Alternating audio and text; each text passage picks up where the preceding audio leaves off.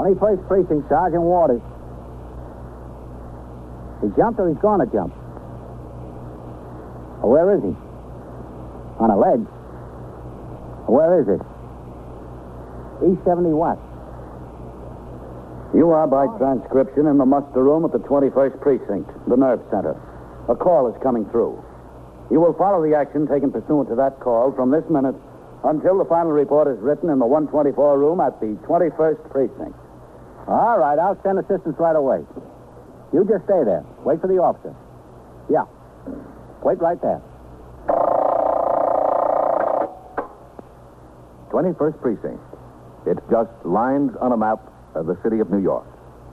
Most of the 173,000 people wedged into the nine tenths of a square mile between Fifth Avenue and the East River wouldn't know if you asked them that they lived or worked in the 21st. Whether they know it or not, the security of their homes, their persons, and their property is the job of the men of the 21st Precinct. The 21st. 160 patrolmen, 11 sergeants, and four lieutenants, of whom I'm the boss. My name is Cronin, Vincent P. Cronin. I'm captain in command of the 21st Precinct. I was doing day duty, 8 a.m. to 6 p.m.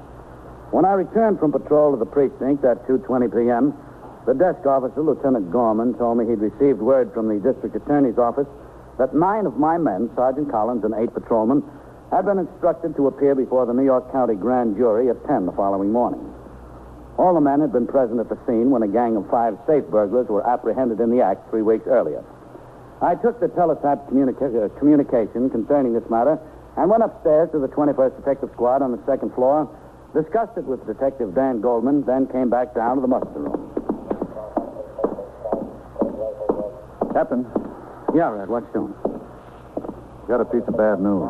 Yeah? What? A woman called in here. She said she was a neighbor of Sergeant Waters and his wife. Yes. She said that Mrs. Waters just got a telegram from the Army. Her boy was stationed at Fort Devens. He was killed in an accident this morning. Oh, Oh, Red, that's just bad. Neighbor said she was calling from his house. The doctor's there for Bill's wife. I think he ought to come home right away. Hmm. Where is he? On patrol, Captain. All right, Red, you better call him out. Yes, sir. Sergeant, put out a call for Sergeant Waters. Okay, Lieutenant. Is Sergeant Collins at the 21st? Did you have 651 call from? How'd it happen, Red? Did they know? No, sir. Just a telegram notifying him so far. Neighbor said it didn't say much. And how old was the boy? About 19, 20. An only child, wasn't he? Yes, sir. His name was Bill, too. William Jr. Always talking about that kid. They loved to fish together. That's all he used to do when he was swinging and working on the night tour. Go fishing with his boy. Uh, yeah, I hate to be the one to tell him. Have him come into the house, Red. I'll talk to him. Yes, sir. 21st Precinct, Sergeant Collins. Yeah, I'll Captain, Yeah. this is Detective Goldman. He checked. They don't need any of our men for the grand jury tomorrow. Okay. That was some deal, wasn't it? Yeah. Yeah, some deal. Hold on, will you? Lieutenant Gorman, Sergeant Waters ringing in. All right. 21st Precinct, Lieutenant Gorman. Box 18, Sergeant Waters. Come on to the house, Sergeant. What's doing? The skipper wants to talk to you. What's the trouble? Just come in, will you? All right, I'll be right in, sir. Yeah. He's on his way, Captain. Let's send him into my office. Yes, sir. A large part of a policeman's job is conveying bad news. Hardly a day goes by that we're not required to notify a wife, a mother, a father, or a husband that someone close is dead or sick or in serious trouble. These notifications are difficult enough when total strangers are involved. Telling a man you've known and worked with that his only son is dead is, is twice as hard. I waited in my office. I tried to read over a few of the reports that accumulated, but my eyes turned automatically through the open door into the muster room. Finally, I saw Sergeant Waters walk in. He approached the desk, talked for a few seconds with Lieutenant Gorman. Sergeant Collins busied himself filing aided case cards. When Sergeant Waters crossed the muster room toward my office, my attention turned to the pile of reports in front of me. Captain? Come in. Yes, sir. Uh, shut the door, will you? Lieutenant Gorman said you wanted to see me, Captain. Yes, yes, that's right. Then sit down, man. Yes, sir. Yes, sir. Bill, I've got some bad news for you. What kind of bad news, Captain? A neighbor of yours called in and. Nothing happened to Ruth. My wife's all right. No, she's she's all right. Yes, Bill. It's your boy. What happened to him? The army sent a wire. He uh, was in an accident. Yeah. Yes. He's not dead. Yes, Bill. Yes. I'm sorry. Are they sure? I... Are they sure it was Bill? All we know is what your neighbor called in and told us. That's all. How did it happen? What kind of accident? I, uh, I don't know, Bill. Dear God, what, what am I going to do? How am I going to tell Ruth? Oh, she she knows already, Bill. The wire came to your house. Oh, yeah. Yeah. 19 years old. That's all. Just 19 years old. When he got out of the army, he was going to try and get on the police. I told him all the time, you don't want it. Get into something where there's more money. But it made me feel good that he wanted to get on the police. Like I was setting a good example. Yeah. Mm. Well, No, no, sit, sit still. thanks, Captain. Thanks. Yeah. You stay in here. huh? Poor Ruth. Well, there's a doctor with her, Bill. I, I think she'll be all right. Oh, that's good. It's going to be kind of rough on her. Got nobody else besides me and him. That's all she's got. Just me and him. Just me now. Just me. You stay in here. Or, uh, you want me to stay here with No, no, sir, that's all right. You don't have to stay. All right. All right, whatever you want. What I want, I can't have. I'll be outside. Yes, sir.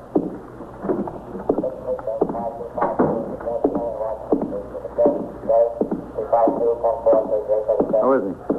You all right, Captain? Yeah, I guess so, Red. You think somebody ought to stay in there with him? You wanted to be alone. Oh. Hello, Captain. Gorman? You got the message about your men not being needed at grand jury tomorrow. Yeah, I got it. You know what happened is the last somebody down at the DA's office. Oh, what's the matter? Well, Bill Waters just got word his son was killed. Oh, oh that's rough. A nice kid. I met him once. He was in here. Captain, don't you think somebody ought to be in there with him? I don't know whether it's good to leave him in there alone. He ought to have company. This is one time when a man doesn't need company, Red. When he's crying. In about 20 minutes, Sergeant Waters came out of my office. He changed to civilian clothes. I offered to have a man accompany him home. He refused. The rest of the afternoon was quiet. I turned out the platoon for the night tour at 4. From 4.30 to 6, I completed my paperwork and dictated a special report regarding changed conditions in the precinct in connection with new parking regulations. Shortly after 6 p.m., I signed the blotter and left the precinct to go off duty. The following day, before I reported for my night tour, I drove to the home of Sergeant Waters in Queens. And I found the street with little difficulty, but every house was alike, except for the numbers on the doors. I parked my car and headed up the flagstone walk. Number 72 was a little different from the rest. There was a crepe on the door.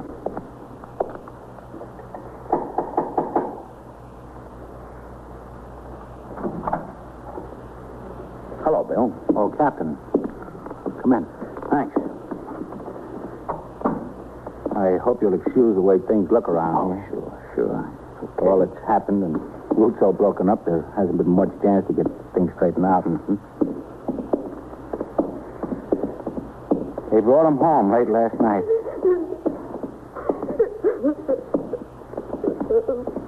For a while, she's all right, Captain.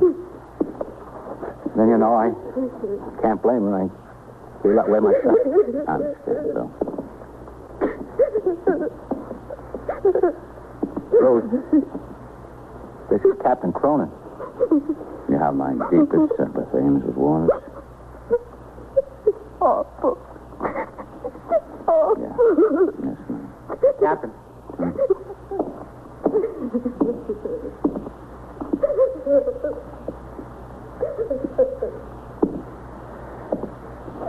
He was going to be 19 next month.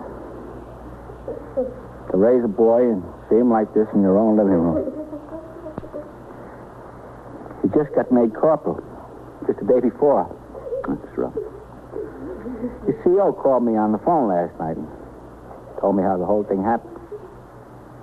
Uh, would you like a cup of coffee, Captain? No. No, thanks. Some on the fire in the kitchen? No. Don't mind. I think I'll have some myself. I I haven't had a thing hardly since I first found out. Would you come in the kitchen with me? Sure. I'm just going in the kitchen, Rose. I'll be back. He's in bad shape. Terrible shape. I don't know how she'll be able to get through the funeral. In here, Captain. Uh, Are you sure no coffee? I don't think so. Thanks. 19 years old, that's all. Just 19. It was a hit and run driver that did it. Yes, I know. Lieutenant Snyder told me when I rang in this morning. Yeah, he was here last night. Uh, sit down, Captain. He and everybody from the day tour. Everybody to a man.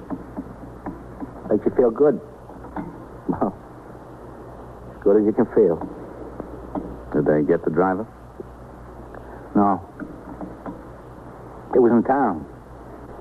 You see, Bill was made corporal, and the next night he got a pass and went into town to celebrate. You know how a kid is. Everything calls for a celebration. Yeah, yeah, I know. Had this other soldier with him, and they went out and celebrated. I guess they had a beer or two. I don't know. He wasn't much of a drinker. Just a beer or two. That's all he'd ever touch. Anyway, they were walking back to get the bus for camp. Guess he stepped out into the street, and his car came along fast around the corner. The other boy got out of the way all right, but Bill didn't. Did the other boy happen to get a look at the car? Yeah. yeah he got a look at it. Said it was a black two-door. That's all he could see. Oh, the only thing he did say is he thought it was a soldier driver. Couldn't even be sure of that. They're working on it. MPs and state police up there in Massachusetts. I hope they get the guy. Are you sure no coffee, Captain? No. Thanks. I hope they get him. I raised that kid from nothing to 19 years old. I put about half of me into what's laid out there in that living room. Whoever it is, I want him to pay. I wouldn't want him to do that to another man's son. I want him to pay hard. I talked to Sergeant Waters for a few minutes more. And finally, his wife came out into the kitchen. He seemed a little better. He stayed out until Monday. When he reported back on the job for the night tour, I talked to him in my office for several minutes before I turned out for platoon. He seemed fairly composed, considering the circumstances, and told me his wife had overcome the initial shock. After I turned out the platoon, I met with a committee of three Lexington Avenue merchants who complained of high pressure solicitation of funds by little known charitable organizations. I referred them to the Department of Welfare, then phoned and made an appointment for them to see the deputy commissioner the next day. At 5.30, I went on patrol, returned to the station house at 7.10, signed the blotter, and walked over to TS where Sergeant Waters was on duty. A couple of messages for you, Captain. Yeah?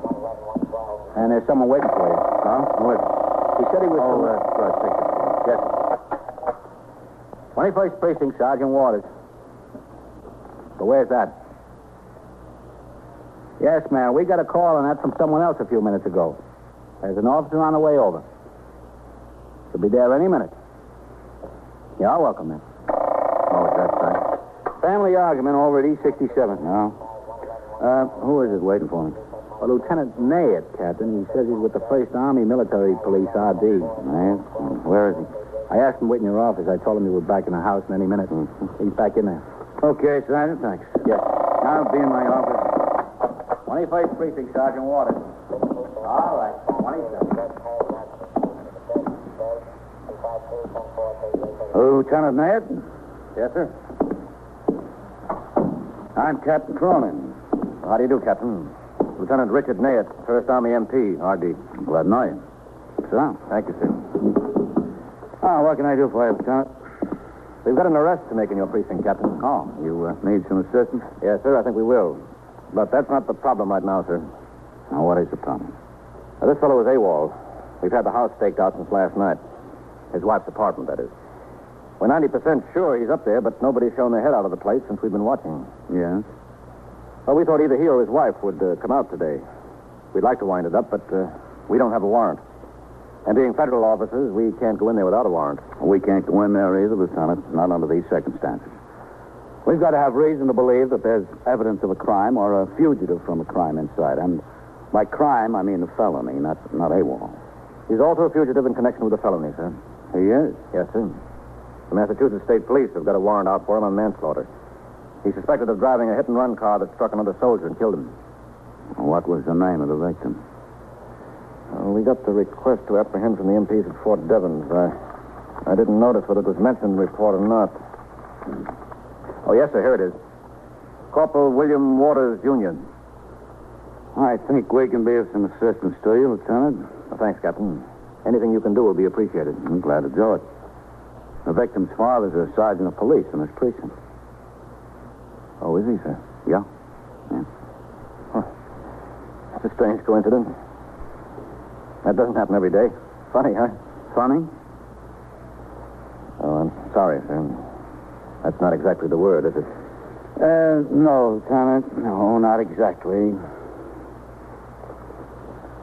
I told the MP officer the case was properly in the province of the detectives and took him upstairs. Lieutenant King was not in, but the MP officer told Detective Goldman and I that the soldier's name was John Deason, private first class, age 22. He said that Deason had a 24-hour pass on the same night Corporal Waters was run down, and he'd failed to report for duty the following day and had been AWOL ever since. This information had been forwarded to the 1st Army Military Police by Fort Devens MPs with a request that Private Deason's listed residence be checked. I assigned Sergeant Waters to the raid detail. He appeared to accept his instructions as he would in connection with any other duty assigned. We left the precinct house for the East 76th Street address at 10 minutes to 8. MP Lieutenant Nayet spotted the two men he had planted watching the buildings. He signaled for them to join us. The detectives, Lieutenant Nayet, Sergeant Waters, and myself, would lead the way up the stairs to the fourth floor. Two MPs right behind us would pr- proceed straight up the stairs to the roof of the building to block an escape that way. The other officers would remain on the third floor landing.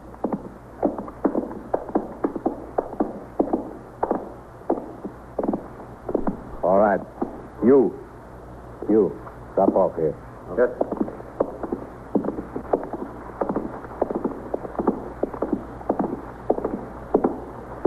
Let the detectives and the MPs handle it, huh, Bill? We'll stay in the background. Yes, sir. Right, we'll keep away from the boy. Yes, sir.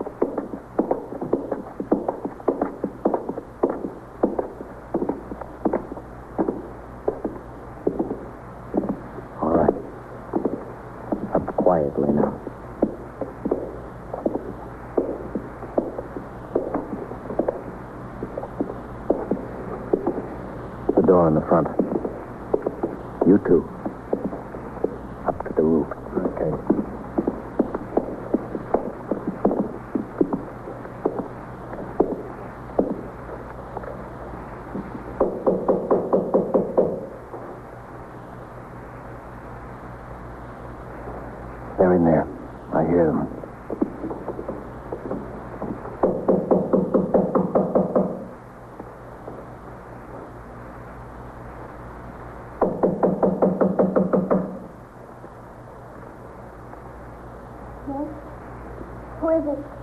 I want to talk to John. I'm a friend of his. John isn't here. And I want to talk to you. Open the door. I'm a police officer. What do you want? Open up. Open up. All right.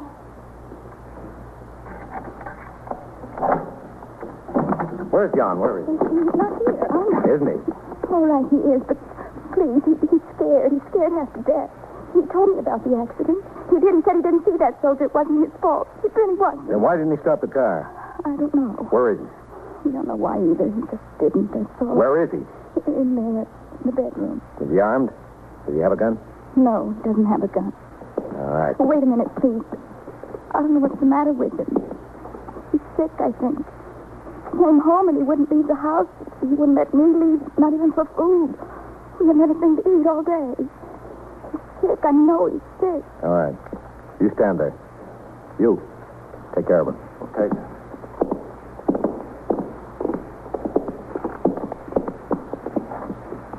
Let's get him. Jan, open up. No. Stay away from there. Open the door. Stay away. I'm telling you. He said he'd jump out the window. That's what he said. Jan. All right, let's kick it in. Give us a hand, huh? Sergeant, give us a hand here. Yes. Together. Stay away. Again. Once more. Don't come any closer. Get out of that window, boy. What are you trying to prove? Don't come any closer. I'll jump. I swear it. That's four floors down to the street. I know what it is. Don't come any closer now. I'm warning you. Don't. Now, look, John. Stay where you are. Jump. He really will. He said he would. We can stay here all night, John. We got all the time in the world. You can stay there if you want. But if you come any closer, I'll jump. I swear I will. Ring in for the emergency truck and an ambulance. Tell them what we got. Come out of that window, boy. Get some sense. No, I'm not coming out. Ah, this isn't so bad. It's not worth dying over. Isn't it? Can I talk to him, Captain? Sure. Well, go ahead, son. Listen, son. I'm not listening. Don't try to con me. All right. You're in a little trouble. Everybody's been in a little trouble. Stay where you are. I'll go out, I swear. That'd be a smart thing to do, wouldn't it? That's going to solve everybody's problems, huh? It'll solve mine. What about your wife? And what about your folks? Have you got any folks? Look, don't try to con me. Stay where you are now. Come on, get out of there. Why make things worse than they are? It's not that bad. Plenty bad. Not so bad. For other people, maybe. Everybody knows you're sorry about running down that soldier, and AWOL isn't anything. It's nothing. I'm telling you, stay away. I'll go out. Did you know the soldier you ran down? No, I didn't know him. Then what are you worried about? Come on out of the window. You're throwing your life away over something that doesn't mean a thing to you. You'll probably get out of the whole thing anyway. It was an accident. The kid stepped off the curb right in front of you. He did. That's what he did. I had the light with me. It wasn't my fault. I didn't even see him. I, I just got a little excited, that's all. Just a little excited. Come on. Let's sit down and talk about it, John. Just tell us about it. What'll I do to me? Nothing much. Take my word for it. What's your guarantee? I don't have any guarantee. You'll have to take your chances. But look at the chance you're taking going out the window. All right.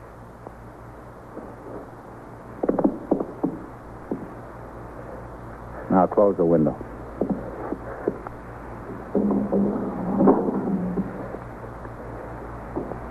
Sit down in that chair. Yeah. All right. Here's a cigarette. Thanks. Smoke and relax. Good work, son. Thanks, Sergeant. I really didn't want to go out the window. I'm Lieutenant Mayor of the MPs. Well, that figures. He's your prisoner, Lieutenant. You're all right, Sergeant. You're okay. Thanks. I've just got away with boys. Yeah, you, you sure have. You, you must have one yourself. No. No, I don't, Johnny. No children.